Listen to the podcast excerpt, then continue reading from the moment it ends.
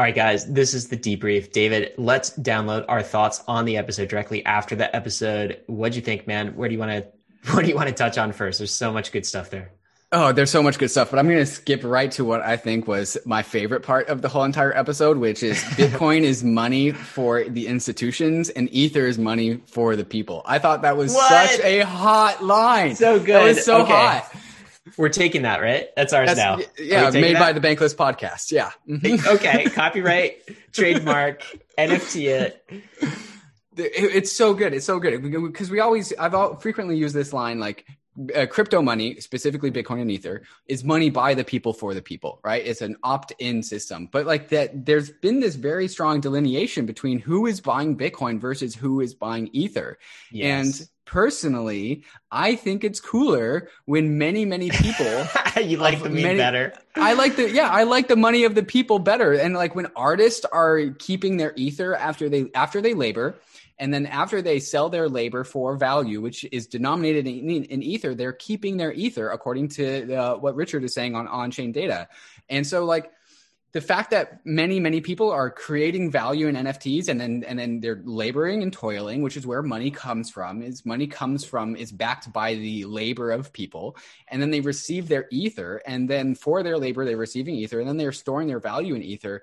I think that's way cooler because like there's so much more surface area off of work opportunities and labor opportunities like nfts that uh, is going to offer more people exposure to ether than some of the few institutions out there. Like there there are many many institutions out there but in in contrast to how many people there are out there there are many more people than institutions. And money is a Schelling point of people not of institutions at least in my mind. And so that delineation i think is so cool so cool.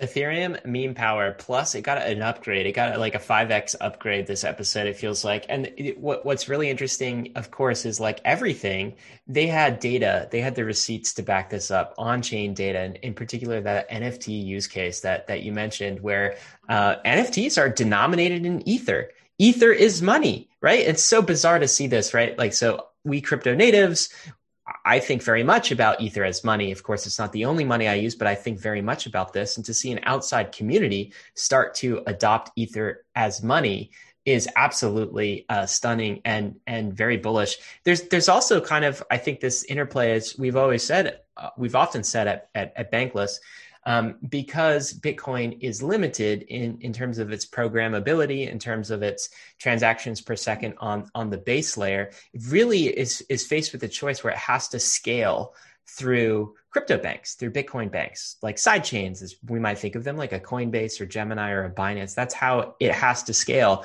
I remember reading this this stunning line in uh, Saifedean Ammous's book, The Bitcoin Standard, where toward the end he was giving the case for Bitcoin. He's like, well, if at the end of the day there's just a thousand banks in the world and they all settle on on on Bitcoin, Bitcoin is their settlement layer for Bitcoin. That's fine. That's a fine world to live in, uh, rather than individuals. It could just be a, a, set of institutions basically settling on Bitcoin. And I read that and I was like, no, that is not a fine world to live in. That's the world we have today. That is a banked world. Great, you've created a new gold standard, but who cares because we haven't gone fully bankless. So um, I, I do think that there's also an element of like finance for the people versus finance for the institutions. What I've seen very much is if you look at um, uh, institutional platforms like Binance, that's a new type of institution, right? Um, they are very, they are almost maximalist in terms of, of favoring uh, Bitcoin, right? They they very much promote Bitcoin trading pairs. Um, in addition to Bitcoin, their second favorite asset, of course, is BNB, right? The, the, Binance asset, which is to be expected. Um, but uh, Ethereum is is is becoming an Ether is becoming the asset of DeFi, the reserve asset of DeFi, and DeFi is the people's financial system. At least if we get it right, that's what it can become. So totally agree. Great meme. Well done. Nick. I'm not sure where you got that, man, but well done. If it's from your brain, like thank you. You're now, you know, recruited to the Bankless Meme Army.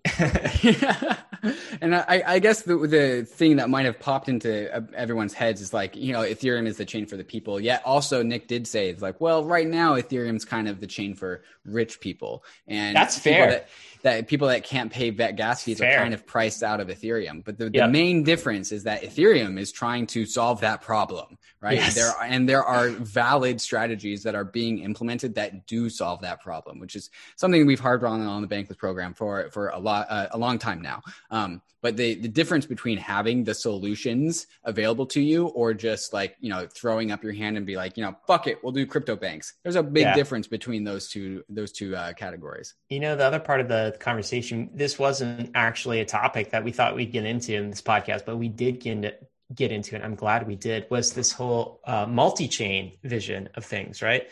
And to be, to be clear, I at least I don't know what you'd say, David, but I very much believe in a multi-chain future.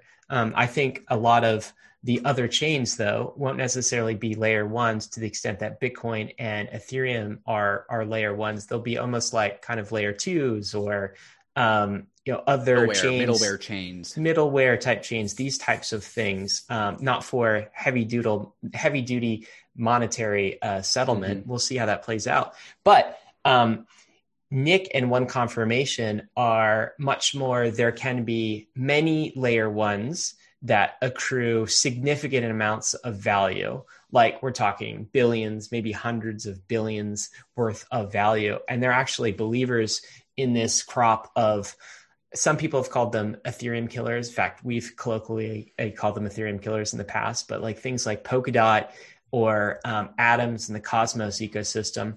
What was your take on all of that? By the way, they excluded Smart uh, Binance Smart Chain mm-hmm. as not being authentic from that roster, right. Right. but they said there are some authentic communities here who might have a shot at eroding away uh, Ethereum's lead. What, what was your take on on that part of the conversation? Yeah, to, and, and, something I said in the podcast was that like I believe in blockchains that have full blocks, uh, and then and then the, the follow up conversation was well at one point in time Ethereum didn't have full bo- blocks, so, so, like the bet is that certain blockchains will fill their blocks in the future, and they believe that Polkadot could be one of those things, and that's I totally believe that that's a possible world. Um, right now there is so much content about Bitcoin and Ethereum just by themselves that like I feel fine being patient and waiting for Polkadot to prove itself or other blockchains to prove themselves because I have there's so much content to produce about Ethereum and Bitcoin by itself, right? Uh, and so you know the, the, things are different now, and things have uh, I think bigger mountains to climb before they can prove themselves. And I don't think Ethereum had as big of a mountain that, that it needed to climb back in 2015 and 2016 as Polkadot does now because the the the the, uh, the threshold's higher now. Like the standards are higher. You need to get in. In my opinion, before I start talking about any blockchain, and often Ryan, you and I are criticized in, in different capacities on Twitter that we're ETH maxis or we just or, you. I'm never criticized. No one ever has called me.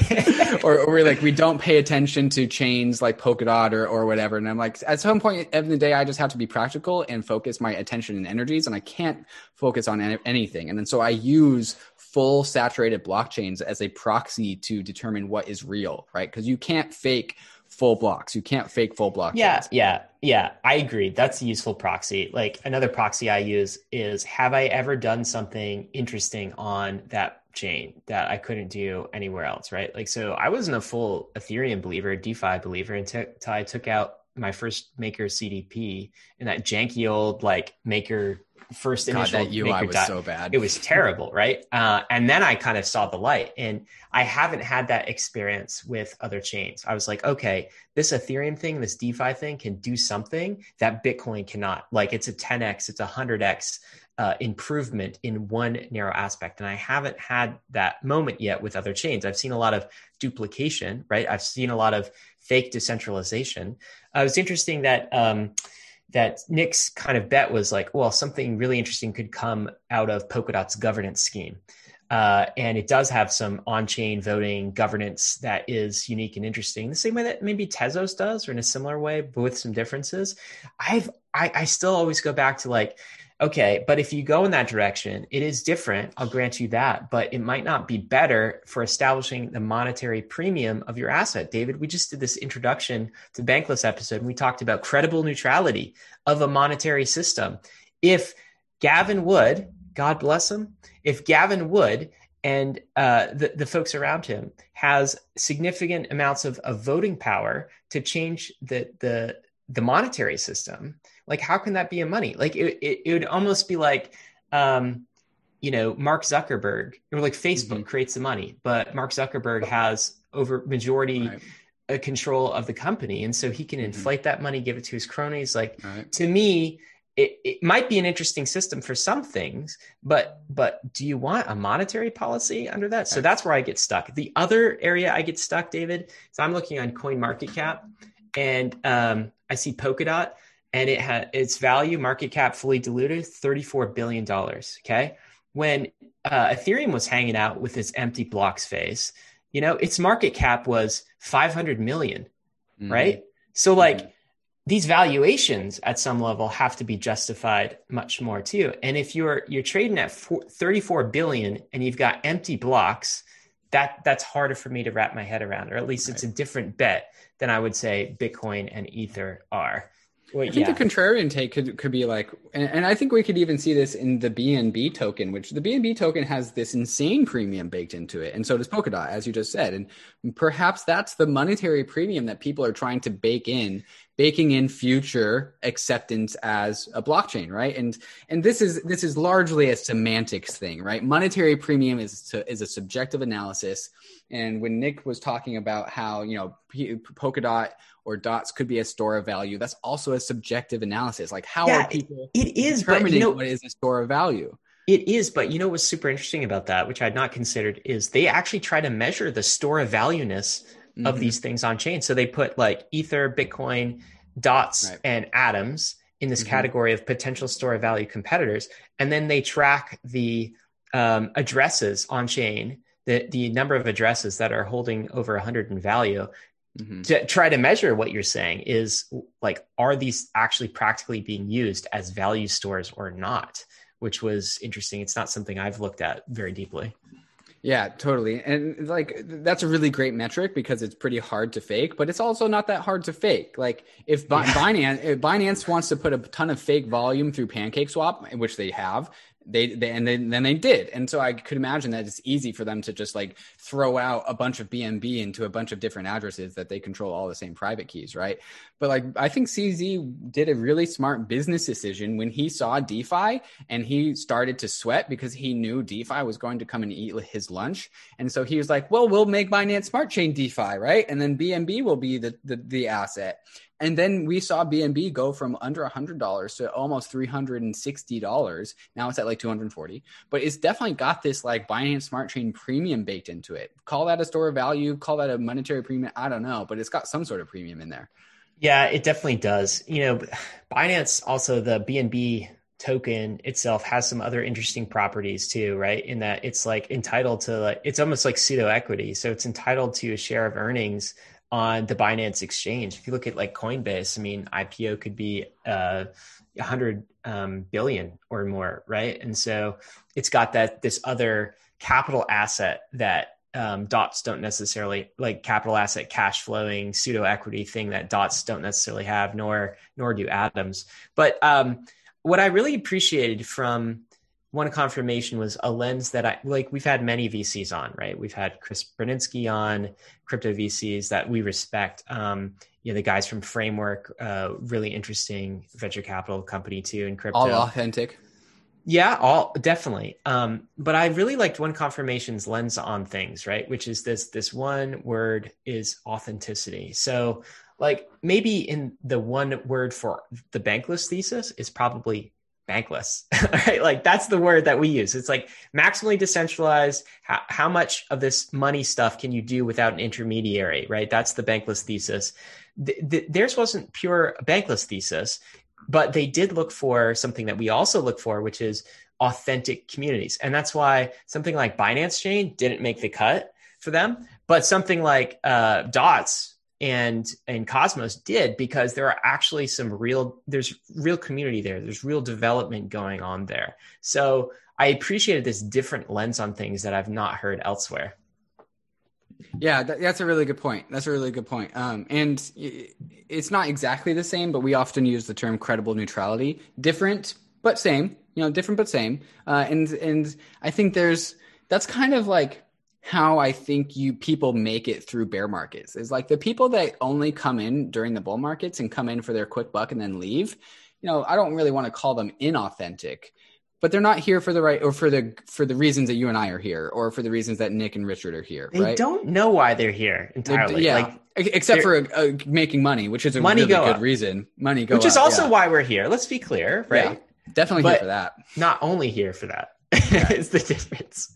Well, I would also say like I'm I'm here for money for you know number go up, and I think that the way that you maximize that is you play long term games, and the way that Yep. you play long term games is you be authentic and you Well pay attention to credible neutrality. Yeah, well said, David. We should open up a, a fund. I mean, this is uh, you know, we got to. Can we can we here. call it long term games? yeah, long term games. We only accepting applications from long term people, though. That's uh, yeah, that's exactly right. All right. So the you know the other thing I was super impressed with here, which was um, kind of revolutionary, was uh, Richard's ability to manipulate on-chain data and find insights and find gems Mhm. like like before others do.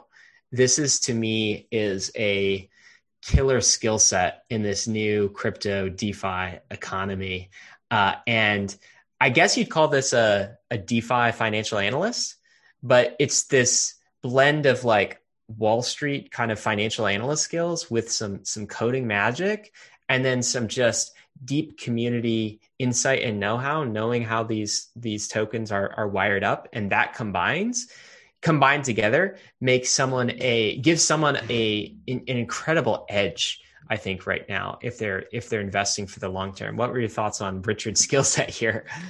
Yeah, I think Richard is a fantastic model for what is going to be an extremely lucrative category of labor or workers or just knowledge and skill sets, right? Like if you can take, if you can learn how to consume data out of the Ethereum blockchain and turn that into an investment thesis, and then also pair that with narrative and story and the ability to vet a founder, these are all very different skills. And the crypto industry in specific uh, really values people with multiple skill sets that can be integrative.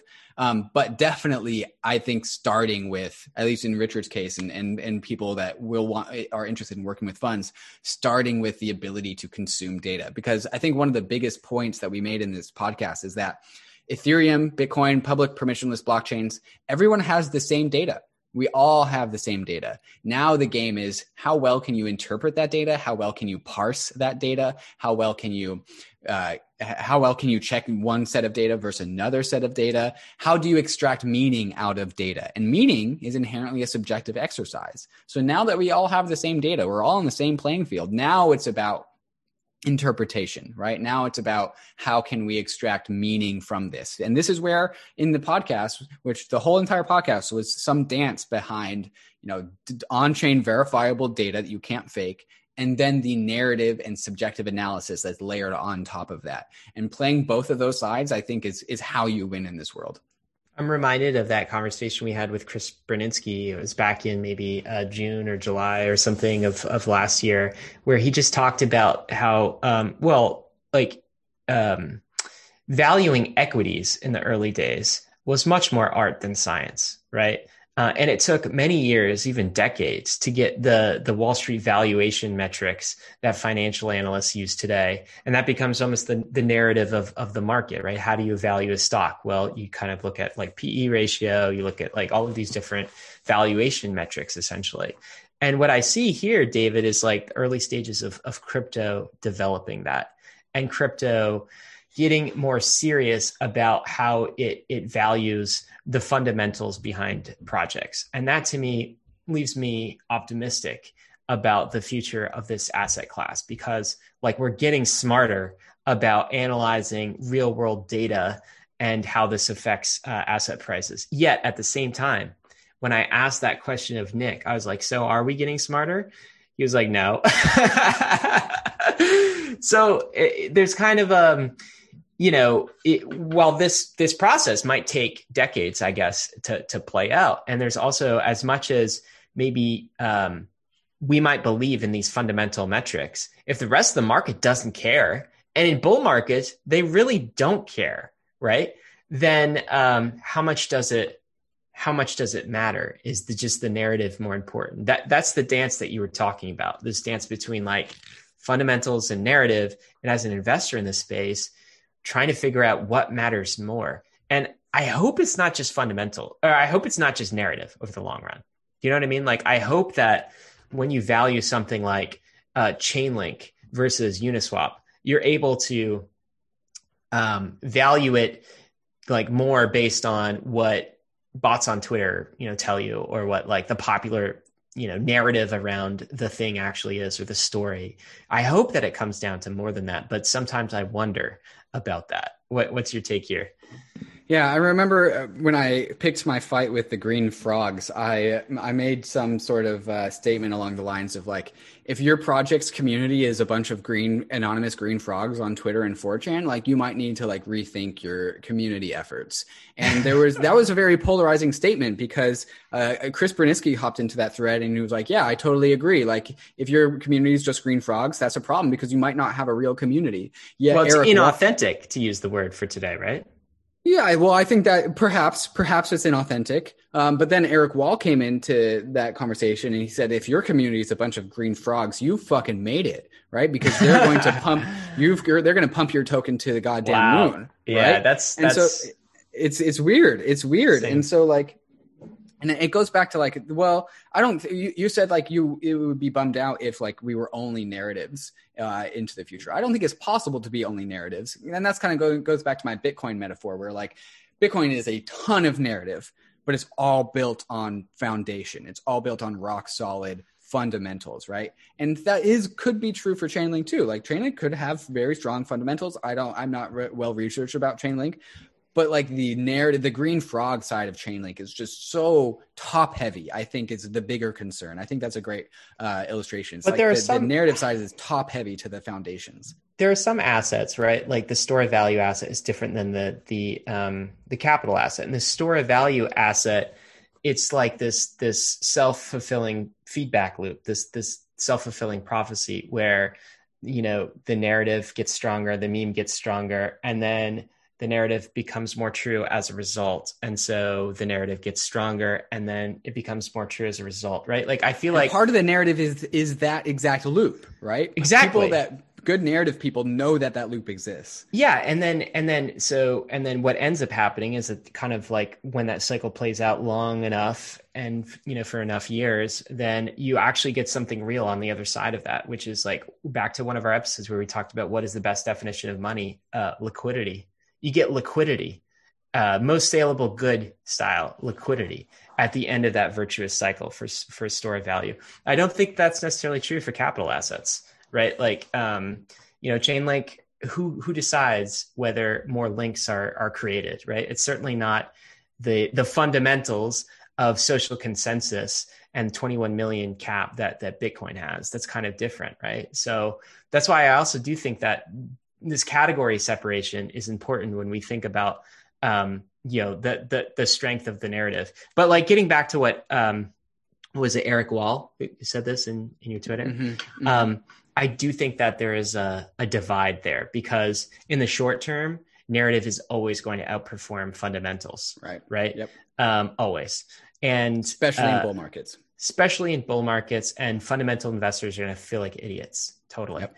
Um, but there's also like this wider macro play going on where that same thing is playing out in the stock market, man. Yep. Right. Like we're it's not the, the only community having it. The, the stock market community is, is scratching their heads and they're like the fundamentals, the Buffetts of the world, maybe um, the, the, the Ben Hunts formerly of the world before he discovered this, this whole thing is based on narratives. They're scratching their heads thinking, you know, one time we're going to revert to the mean at some point in time and the stock market is no longer going to be based on narrative. It's going to be based on fundamentals like the old days, like it used to be.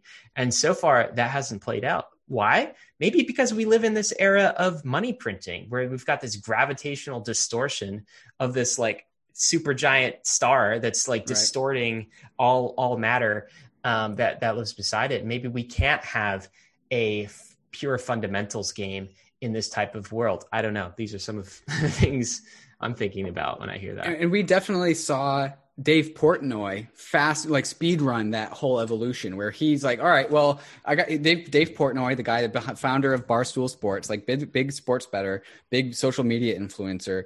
Sports gets canceled because of COVID, and so he needs to find a way to entertain himself and his following. And so he starts going into the stock market, and so he starts doing fundamental investments and placing his bets based on fundamentals. And then he got wrecked.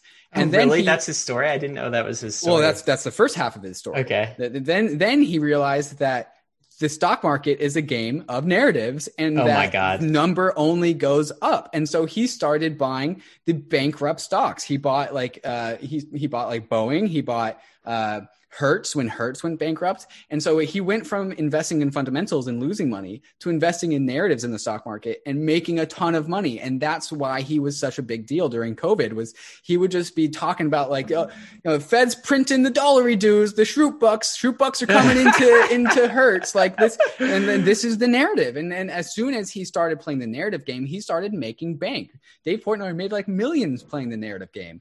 And you're totally, and the, the, I'm reminded of the famous line: "The market can stay irrational longer than you can stay rational," or whatever that. Solvent, solvent, solvent, yeah. exactly. And so, like, all the fundamental investors are like getting their convictions tested, and they're going to, I think, get their convictions tested until they realize that, until the dollar finally becomes hard money again, which doesn't seem likely, or the dollar just keeps on printing, and then they come onto a, a Bitcoin or Ether standard the existential question for you listener bankless for us in general is is it narratives all the way down? Is the question. Like maybe the fundamentals themselves are just another narrative that that we create. Um what is religion other than narrative? It's humanity started with narrative like the the narr- the reason why I, I guess nation states are a little bit different because like I mean, the the one thing that is totally objective in this world is human suffering. You know when you are suffering. You know when you're sad. And so, like the nation state is a little bit different because when they put you in jail, like then you begin to begin to suffer, right? And so that's the the threat of like breaking the social consensus of laws uh, is very real. But like other than that, like almost m- the majority of the world is completely narrative based. Quickly, this has turned from crypto investing to philosophy, as some and of these debriefs tend to do. So we should it all it goes back David. down to that philosophy is just narrative. oh my god! Stop. All right, guys. We have. Here's a fun fact. Here's a fun fact. If you no, go to Wikipedia, yes, if you go to Wikipedia and you click the first link of every single article, like go go to some random esoteric page in Wikipedia and click the first link in the body that every single page has, and if you keep on doing that, you will always end up back at philosophy philosophy every single time. That's a fun fact. Wow, philosophy is at the root of everything. That's what you know. Uh, people are into physics say that physics mm-hmm. is the only hard science. That all the rest kind of descend from physics. Mm-hmm. Sounds like you're a philosophy maximalist, but guys, this is not a philosophy podcast. All right, we do tend to talk about it. I think we should end the debrief there. Hope mm-hmm. you guys enjoyed the episode. Hope you enjoyed this debrief. Thanks so much for being a premium subscriber. We appreciate you.